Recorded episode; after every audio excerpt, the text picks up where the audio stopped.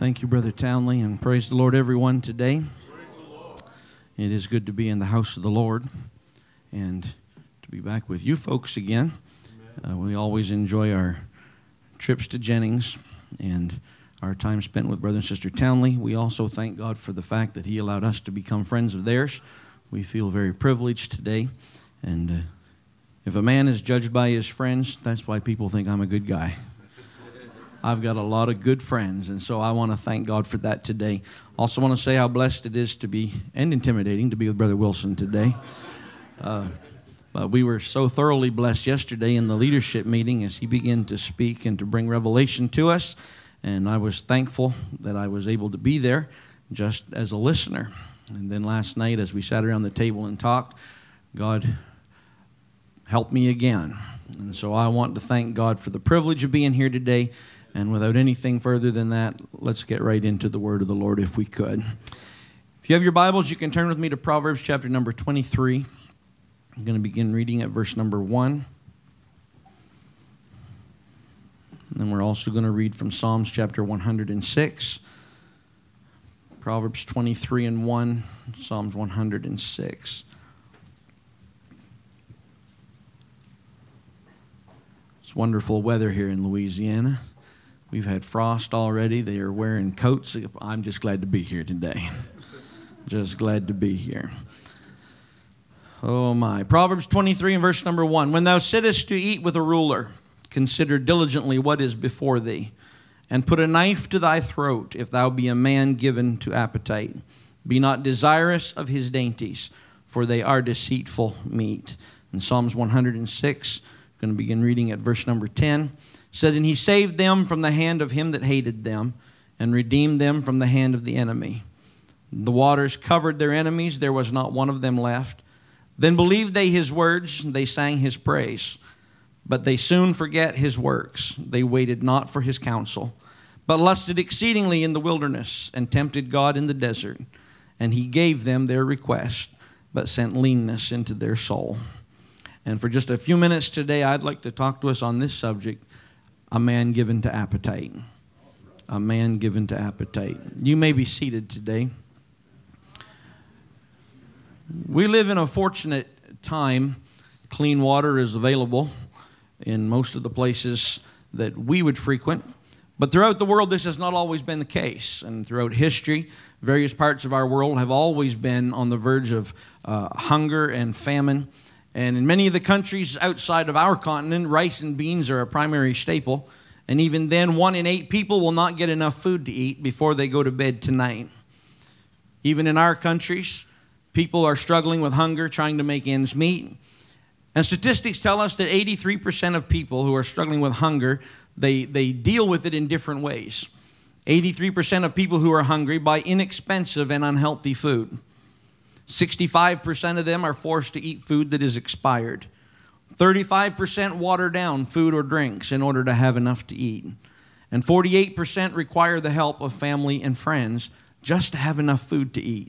I don't know about you today, but I'm just thankful for the blessings, the material things that God has allowed me to have. He, he has been better to me than I deserve. I wasn't, I wasn't born in, a, in the country of Canada or in North America because of some goodness that was in me. But God, just what a, what a privilege just to be born here. And not only that, to be born in a place where there's not only a, an abundance of material things and, and, of, and of food for our bodies, but we can get food for our souls. We don't have to hide out somewhere in a church with blacked out windows or in someone's living room where our hunger can be filled, but we can come openly into a place of worship. We can sing at the top of our lungs and we can clap our hands and we can run aisles and we can dance, things that someday we may not always be able to do. And I told our folks at home, you know what, we need to worship every time we come here.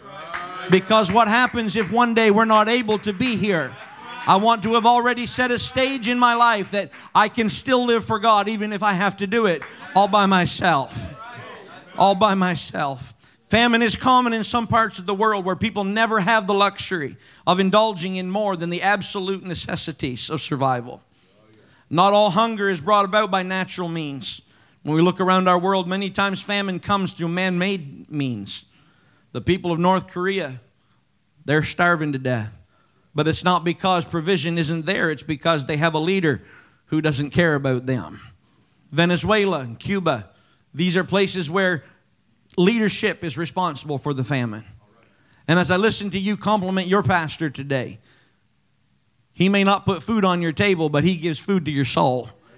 And we need to be appreciative of every message that we hear that gives satiates the hunger of our soul. But we were born with hunger being as much a part of our makeup as breathing, and it is something that we should be thankful for. The fact that we give as little thought to hunger as we do is a testimony to how blessed we are. But the physiology itself of hunger is a very interesting topic. Hunger comes with some symptoms. Real hunger comes with pain. Discomfort comes from lack of food, most commonly exhibited as cramps in the abdomen caused by the constriction of an empty stomach, squeezing air, and can become associated with weakness and a longing for sustenance. Webster simply defines hunger like this it is an uneasy sensation, wondering what they're going to eat next. We had a young lady in our church, and she has since moved away, but she told her mom one time, her mom, as punishment, sometimes she would send her to bed without a, be, a, a, bed lunch. And she told her one night as she was going up the stairs, she stopped on the landing and she hollered down and she said, You're going to feel some bad if I starve to death in my sleep. she never starved. but hunger and an uneasy sensation that simply comes from not knowing where your next meal is going to come from. Uneasy is putting that in really good terms. If I wasn't sure where my next meal was coming from, uneasy is not the word I would use to describe how I would feel. Maybe something like panic or desperation would be better suited, but I'm glad I don't have to worry about that. Natural hunger is not something that I have to be concerned about. Hunger appears to be felt in the stomach, just as thirst is felt in the throat, and it is caused by the body's need for food.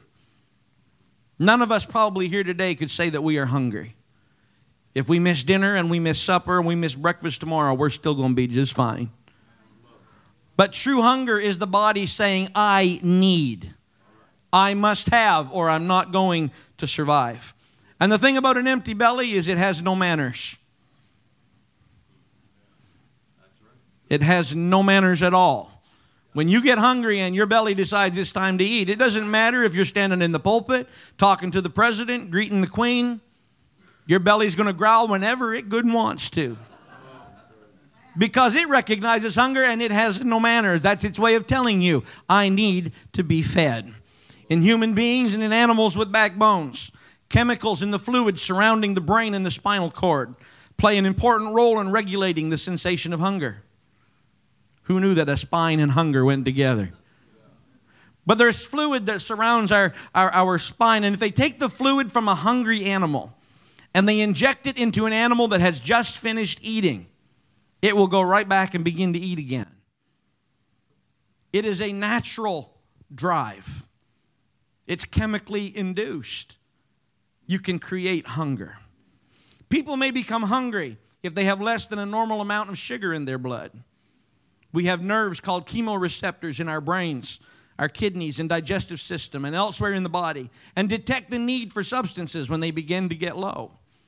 Like that little light in your car that comes on when you're getting near the bottom of the gas tank. Your body has the same kind of indicators that tell you it's time to find food.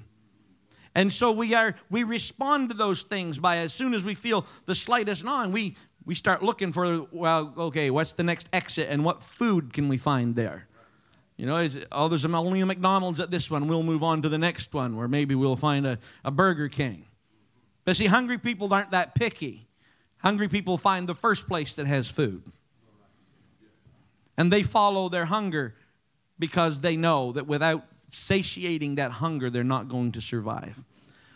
I've watched people over the years as they come to church and as they as they set out on a journey to find God. And you can tell the people who come because they heard that your church gives away hot apple pies to every first-time guest. That's what we do at our church. You can tell the ones who come for the pie and the ones who come because they are really hungry. They don't come looking for a pie, they come looking for something to satisfy a much deeper hunger inside of them. They're being driven to find something bigger than themselves, something that gives purpose and meaning to their life, something that can repair their family, something that can fix their marriage, something that can bring peace in the middle of a storm. They're, they're, they're hungry for something. Those others who come for apple pies are people who are there because they have an appetite. And there is a difference between hunger and appetite. A newborn infant experiences hunger, but probably not appetite, while most animals know only hunger. Brother Wilson talked about it yesterday. Animals, they, they love and they eat. That's what they do. But pets, they say, can develop an appetite, but it has to be trained into them. If you continually feed your puppy chocolate cake, he'll develop an appetite for chocolate cake. He may never have liked it before. He didn't know he liked chocolate cake until you trained him to like chocolate cake. Aren't you sad that somebody taught you how to like chocolate cake? You know, you weren't born with that hunger or appetite, but it, it got trained into you. Wow, we would be a lot skinnier if we hadn't been trained into some appetites, wouldn't we? But appetites can be trained. And hunger and eating are even affected by social habits. We'll try to get into some scriptural stuff here in a minute. By social habits because we eat at certain times. And because we only usually eat certain foods at those times. Why did your mother tell you you can't have Pepsi and pizza for breakfast? If you're just hungry and you want Pepsi and pizza, why shouldn't you eat Pepsi and pizza for breakfast? Why should it be eggs and toast and cereal and milk and bagels and jam? Because it's a social thing. Because we ate it at certain times, it created a, a habitual way of thinking. We have eggs at breakfast and we take sandwiches for lunch and we eat potatoes and meat for supper. It's habitual, it is social. But no discussion of hunger would be complete without talking of appetite. Because appetite differs from hunger, even though it is closely related to it. Appetite is the desire or a craving for something pleasant and familiar, and is almost entirely based on taste experience. You'll never have an appetite for something you haven't tried. We went to the restaurant last night and they had fried eggplant. I have never had an appetite for fried eggplant. I, I didn't know you could eat eggplant. I, I, I don't eat corn and beans, so you know I wouldn't be out there experimenting with eggplant. But no, no, no appetite for it was ever developed because I, I had never experienced it. But appetite is based on an experience. And if it's a pleasant experience, you will say at some point, I want that again. I, I need to feel or taste or hear or see that again. But it's based on something that has already happened to you. We can talk about things that you have an appetite for. And I can get your saliva glands going today just by talking about Bluebell ice cream, especially that Christmas kind that you can never find. We bought, Sister Hanscom bought a little thing of Bluebell while we were in Houston, and we didn't have a spoon. And on the way to the hotel, she pulled, peeled the top off, and she was. we don't have Bluebell where we live, but she has an appetite for Bluebell, and don't even need a spoon. Just if I can get the top off of this thing, I, I'm going to fix my appetite. And, but that's a result. That is a result of a, of a past experience that has brought with it satisfaction. Now, I know y'all are laughing, but y'all would do the same thing. Y'all would do the same thing. So I talked to you about Bluebell ice cream and it makes your mouth water, but if we were to talk to an Eskimo today and talk about seal blubber, it would do the same thing to him. But I could talk about seal blubber all day here, and nobody's going to say, man, we got to go eat dinner. Because you've never developed an appetite for that. But because that, for him, is a comfort food, he goes to it in times of distress and, and hurt, just like you do with ice cream. It becomes an appetite. And because appetite is not need driven, even after a satisfying meal, when you are really and truly full and no longer hungry, you will still not say no to ice cream. My mother always said, You always have room for ice cream because ice cream just melts and fills in all the empty spaces. She had an appetite for ice cream. And so, while hunger and thirst are felt in, in the stomach and the throat, respectively, it can be difficult to localize appetite. The sight, the smell, even the thought of foods that are pleasing can arouse appetite in us. And worry, fear, excitement, anger, and sorrow can depress it. Hunger can border on pain, but appetite does not. Hunger is need, but appetite is desire. Hunger is a cue from your body, appetite is a cue from your mind. Appetite represents luxury and choice, a modern concept that only appears once humans have the option of choosing when and what they want to eat. During the ministry of Jesus, we hear him speak of appetite in terms like this. Speaking to the then known church, he said, We have piped unto you in the marketplace and you haven't danced. We thought that that would, would, would, quicken your appetite. So we piped to you, but you haven't danced. And so we put down our pipes and we mourned unto you, and you wouldn't weep. I'm speaking to your appetites, but it seems like nothing is able to move you. We sometimes confuse hunger and appetite. And we lump both concepts under hunger, telling ourselves that we are hungry for Chinese food when really all we want is to just fulfill that appetite. We come to church and they pipe. But we say, I'm, I'm really, you know, I'm just, I'm full today because we don't feel like worshiping today. The Bible says if you really want to know when you're meeting the, the needs of your brothers and sisters, he said it's you weep with those that weep, not because you feel like weeping, but because they're weeping.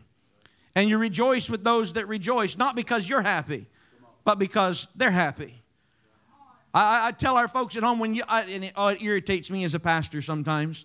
I see people get down to pray and they're weeping and crying, and all the people that they don't like are gathered around praying for them. And all the people that are their friends and that they think are the, you know, that's their squad, you know, they're all standing around the back. I said, if you want to know who your friends are, when you're under a burden and you open your eyes, look up. That's who your friends are. Those are the people who are going to rejoice with you. They're going to weep with you. They're going to be there for you. Amen. And so today, I, I, I guess I just want to set a little. Uh, I'm, I'm not a deep preacher, I'm too short to be deep. But many times, our responses, even in church, are based on whether or not we are bored whether or not we have a need today. But I don't come to church every service because I am I just need a little appetite fulfilled. I come to church every single service hungry.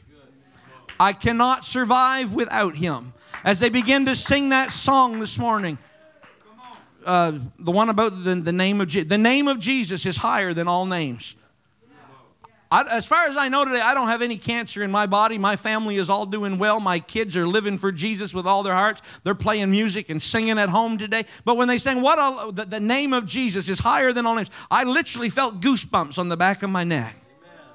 Not because I just need somebody to just, just help my appetite, but because there was a hunger inside of me. I came to church today for that feeling. I came to church today to worship that name. I came today to be satisfied with Him and not with all of the things that life has to offer me. None of the things you know, my mother would sometimes say to us when we would sit down to eat, and you know, we would take, I, I, as you, if you know me at all, and you've probably heard me say, I don't eat vegetables. And so my mom said, when you eat vegetables, you got to at least eat as many as you are old. Man, I hated growing up then. You know, I wanted to be 16 to drive, but man, to hate 16 peas on your plate was ridiculous, especially when there was French fries and hamburgers. You know, 16 cheeseburgers would have been good, but 16 peas, that's different. And she would say, You know, don't let your eyes be bigger than your stomach. What she was simply saying is, Don't let your appetite be bigger than your hunger.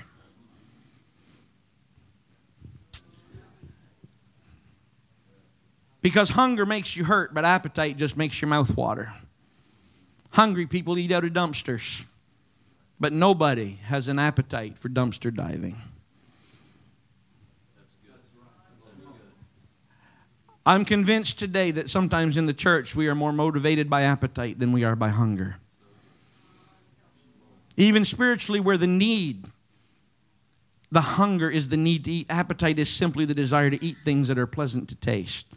As a pastor, I'll tell you, I struggle to preach hard things sometimes. Because what do I want to do? I want to preach things that people want to hear. I want to preach things that make them rejoice and make them happy and, and make them feel good when really sometimes they need to feel bad. Sometimes they need to feel conviction. And I've got to be careful that I don't cater to their appetites and allow their hungers to still remain as part of who they are. Hunger is what Job experienced when he said, I need you more than my necessary meat. If, if I don't get anything else, I, I, I don't care if you don't restore the camels, if you don't bring back the sheep. I've got to have you more than my necessary meat. I have an appetite for the ride of a good camel, but I've got a hunger to know you. He said, I may not know where you are, but I'm going to tell you the hunger inside of me drives me to tell this. I don't know where he is, but he knows the way that I take. And when I come forth, I'll come forth as gold. That's the hunger that I have. He said, In my flesh, I will see God. I will force myself to do what I know is right when it doesn't feel good. Hunger makes you do that, not appetite. Appetite made him sit there, and when his wife said, Curse God and die, a simple appetite would have said, That sounds like a good deal. But instead, his hunger said, You talk like a foolish woman. The same God who gave, is, he, is it not his privilege and his right to also take away? I just need him. I need him more than any of the things that I have lost.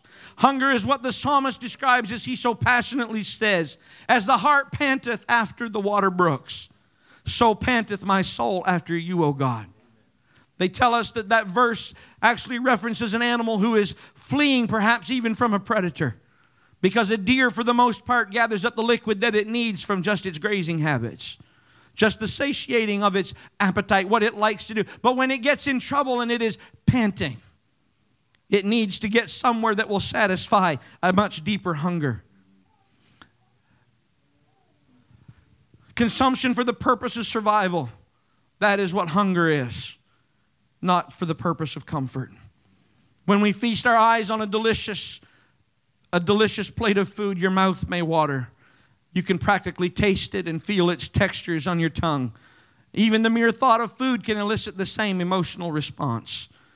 If we're not careful, even when it comes to preaching, and the struggle is real, even for, for me personally, that if I'm not careful, we become almost Pavlovian in our response to preaching.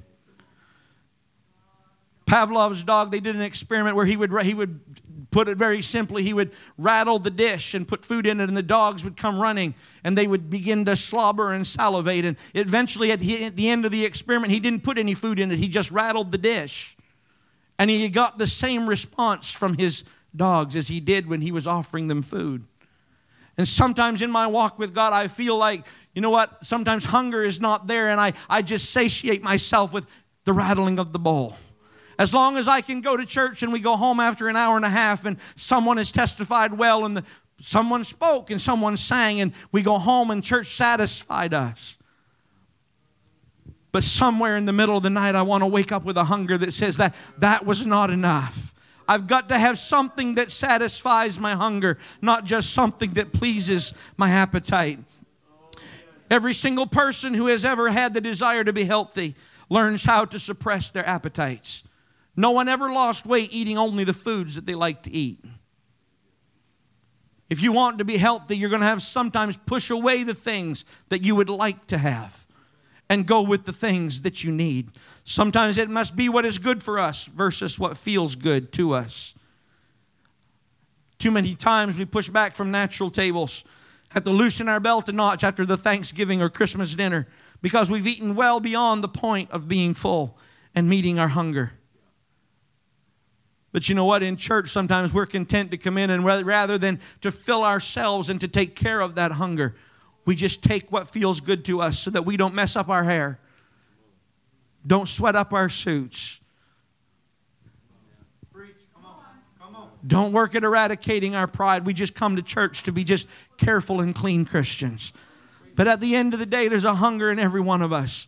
And we cannot allow our appetites to displace that hunger so that I only want what I want. And if the preaching pleases me and it doesn't convict me, then I'm, I'm glad I was in church today. But if I go home and he stepped on my toes, Elizabeth, man, he was on the warpath this morning. That's not how it works when you're hungry. When you're hungry, it's whatever is set before you. He makes even the bitter thing to be sweet when you are hungry. It doesn't matter if it crosses our ideas and our ways of thinking. If we are hungry, we'll accept it as a word from God.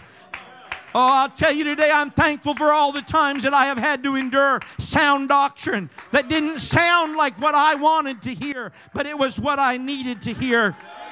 I'm glad I'm not driven today by my appetites, but by my hunger for the things of God.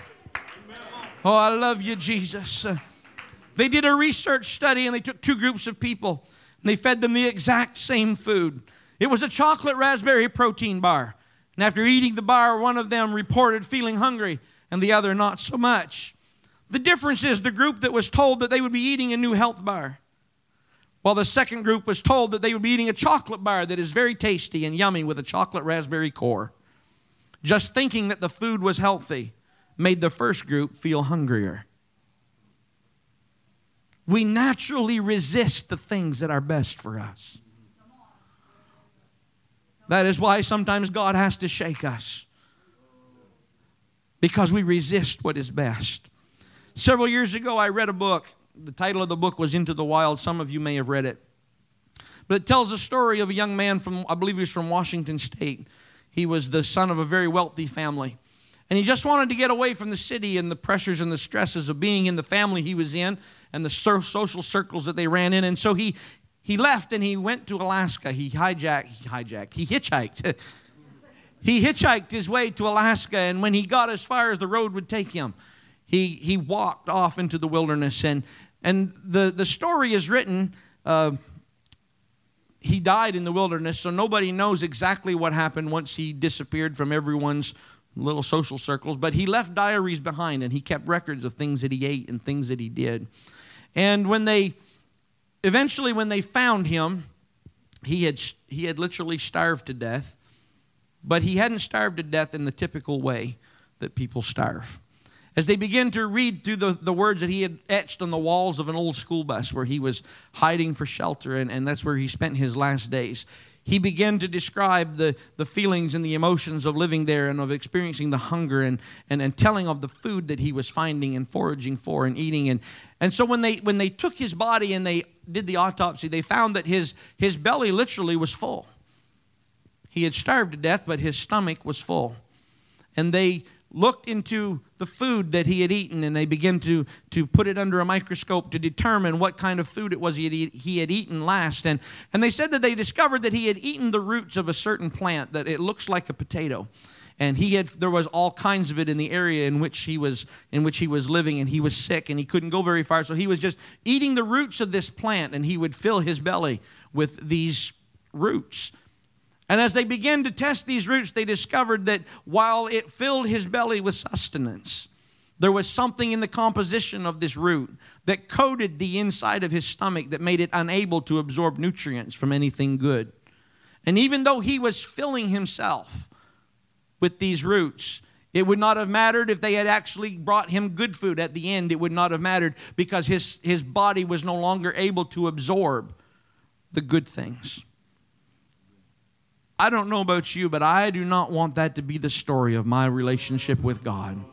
I do not want my appetites to drive me until I fill myself with things like entertainment and, and, and with fellowship and, and leave the altar out of it until I finally find myself dead and pulled up by the roots. And simply when people say, How did he die?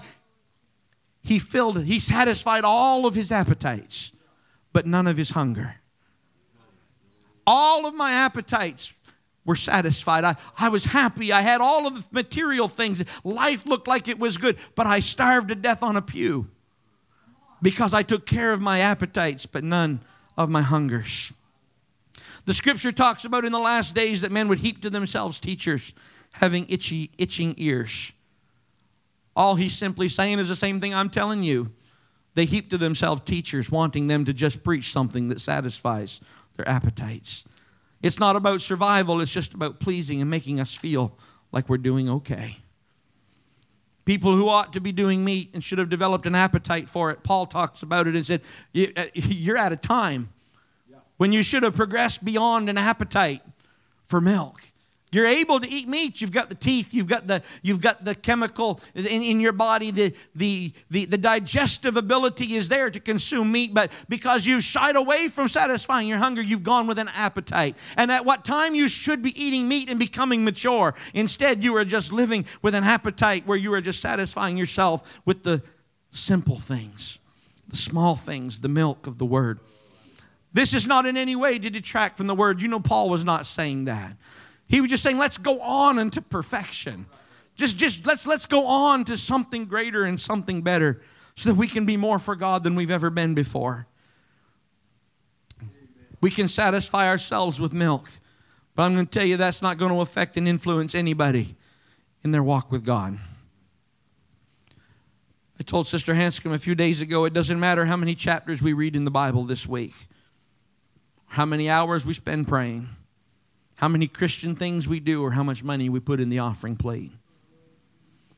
If we can read the word and it doesn't quicken something inside of us and say, I need to change.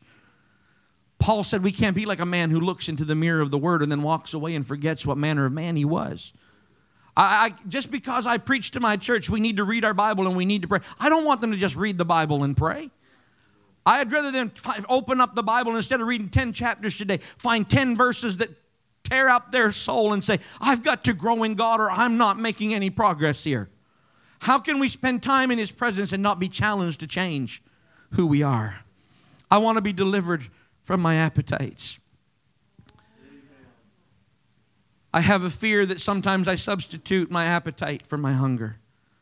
But Solomon said, if you are a man given to appetite, you should put a knife to your throat. Learn some self control.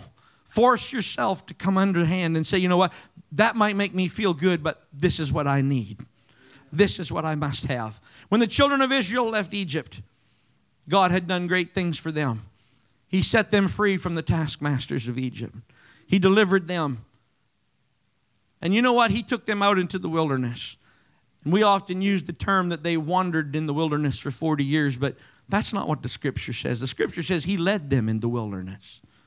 There's a difference between wandering and being led. As long as God's leading 40 years is okay because He's still taking me to the promised land. And every day while they were in the wilderness, we know, we're all familiar with the story. Manna fell from heaven. Every morning it was fresh to satisfy their hunger. But the problem with the children of Israel was not their hunger, their problem was their appetite. Because even though they had been slaves in Egypt, they had developed some appetites. They had an appetite for garlic, an appetite for leeks and for onions. They even had an, atten- an attachment to Egyptian death practices. Till they get out into the wilderness and ask Moses, Were there no graves in Egypt that you brought us out here to die? There was an appetite for the things that they had grown accustomed to, even as slaves. They found a little bit of comfort in satisfying appetites. Backs bleeding, feet sore from tramping through slime pits. But man, we got garlics for supper. I'll make bricks for the Egyptians and, and we'll build them great cities. But man, as long as I've got some leeks and some onions, I'm going to be okay. And when they come out and God began to supply all their needs, they reverted back to their appetites. Their bellies were full. They didn't even know shouldn't have known what they were missing. But because they continued to look back to their appetites, then their hunger was subverted. You cannot satisfy your soul until you are no longer hungry and becoming nothing like Him. There were so many people who followed Jesus just for the loaves and the fishes. Oh, 5,000 plus women and children sat down on grass as He fed them, breaking it and blessing it and passing it on. And then he goes and walks around the lake and they follow him and catch him over there. And, and, and, he, and he, he said to them, You're following me just because of the loaves and the fishes. But then when he started talking about giving them the bread of life and began to question their direction and challenge their mindsets, the Bible says that they departed from him. They had an appetite for bread and fish, but they had no hunger for the things of God. Solomon wisely said, The eyes of a man are never full there is no way to satisfy every appetite. We must suppress and control them. But we must stay hungry for God. Stay hungry for a touch of God in our personal prayer life. Preaching that won't offend you. Stay hungry, not just have an appetite. I don't, I don't just want to hear stuff that makes me feel good. Oh, I, that's what I want, but that's not what I need. I need something that, that shakes me and, and breaks me out of my stability and my routine and the little loop that I'm caught in. I need something to break the chain and say, no, you need to move on from here. You've circled this mountain long enough. you are comfortable with the campsite, but there's a promised land that's just beyond the place that we've continued to circle. Discouragement won't derail you if you'll stay hungry. But you know, there is going to be a place one day where we will turn loose of our hunger. And we can't afford to turn loose of it anywheres before there. The Bible tells us that when we get to heaven, there will be no more hunger and there will be no more thirst. Why in the world would that be? Because when we get there, we are going to have all of Him. Everything that we have hungered for here is going to be fulfilled when we get over there. When we get there, I'll let my hunger go. But until then, I want my hunger to drive me. I want to master my appetite, but I want to keep my hunger alive. There was a man named Thomas Costain, and he wrote a book entitled The Three Edwards. And in it, he tells the story of a man who was a, a duke in what we now know as Belgium. He was a very fat and obese man. His nickname was Crassus, which was Latin for fat. And one day, after a real violent quarrel with his brother, his brother, whose name was Edward, launched a successful revolt against him and removed him from office. Captured him, but didn't kill him. Instead, he built him a room in a castle in Newark and told him that he would immediately get all of his property and all of his kingdom and everything that he had lost. He could have it all back as soon as he could leave this room that he had built for him. This sounds pretty simple, and it would be for most people because the room was not a jail cell. It was simply a room that had several windows and doors that were normal size or near normal size. None of them were ever locked. No bar was ever put on the door or the window. The problem was Crassus' appetites.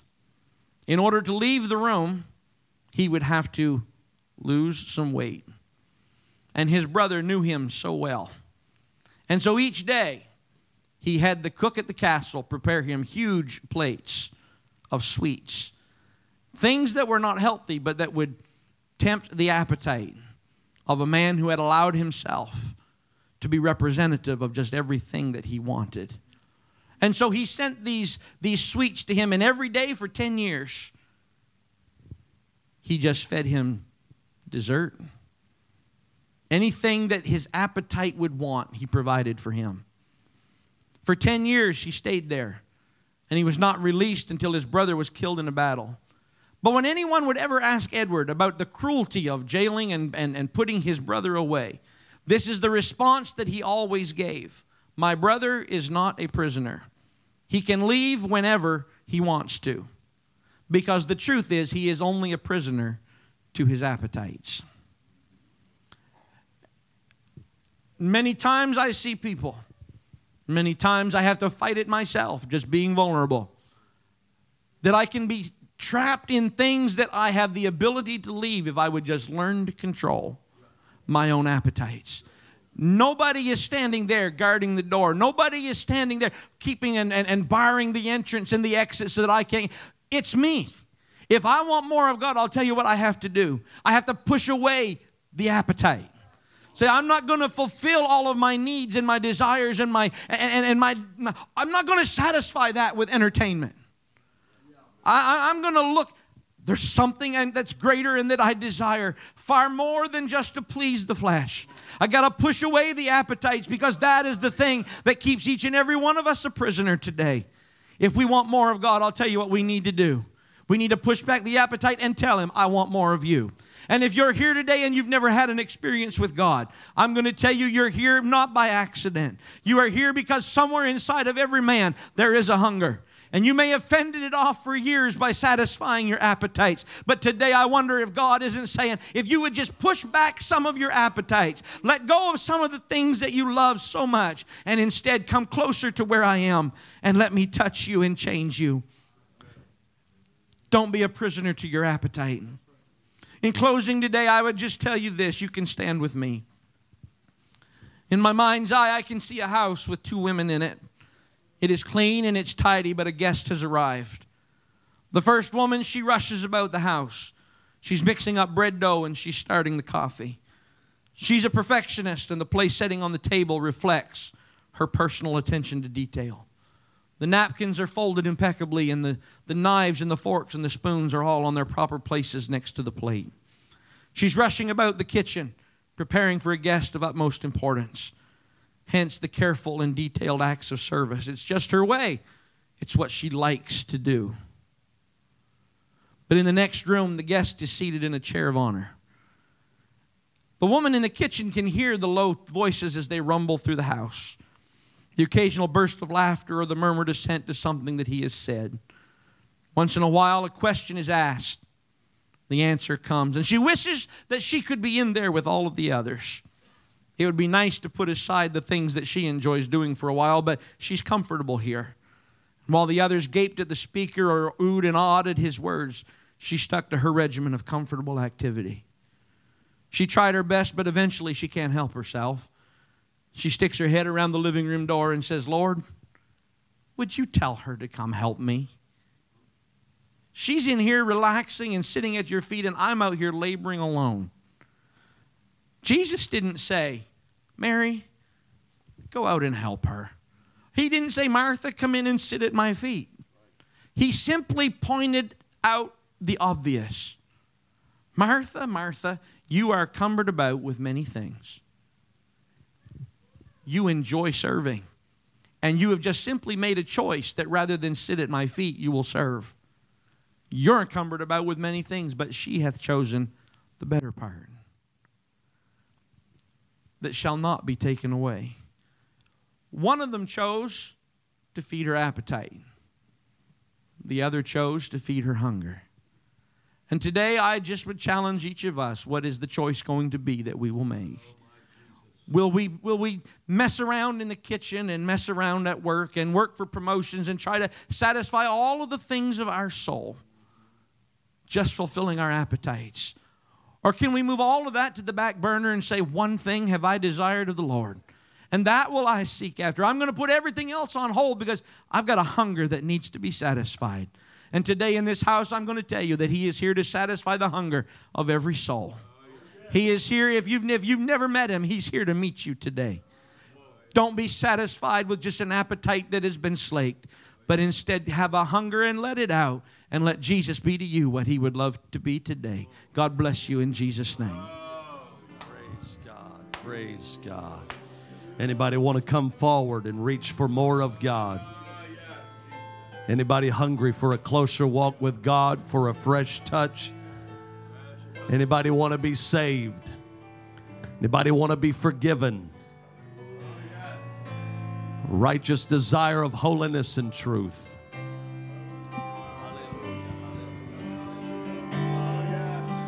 More of you, More of you, Lord.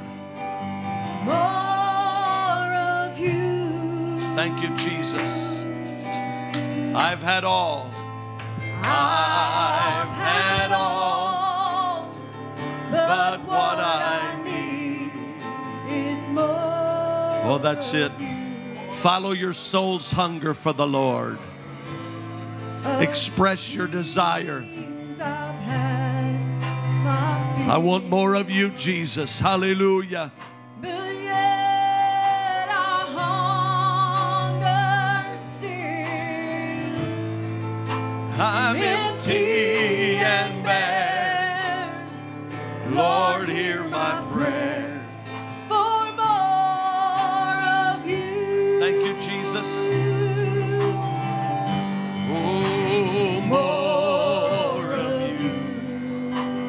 Thank you, Lord.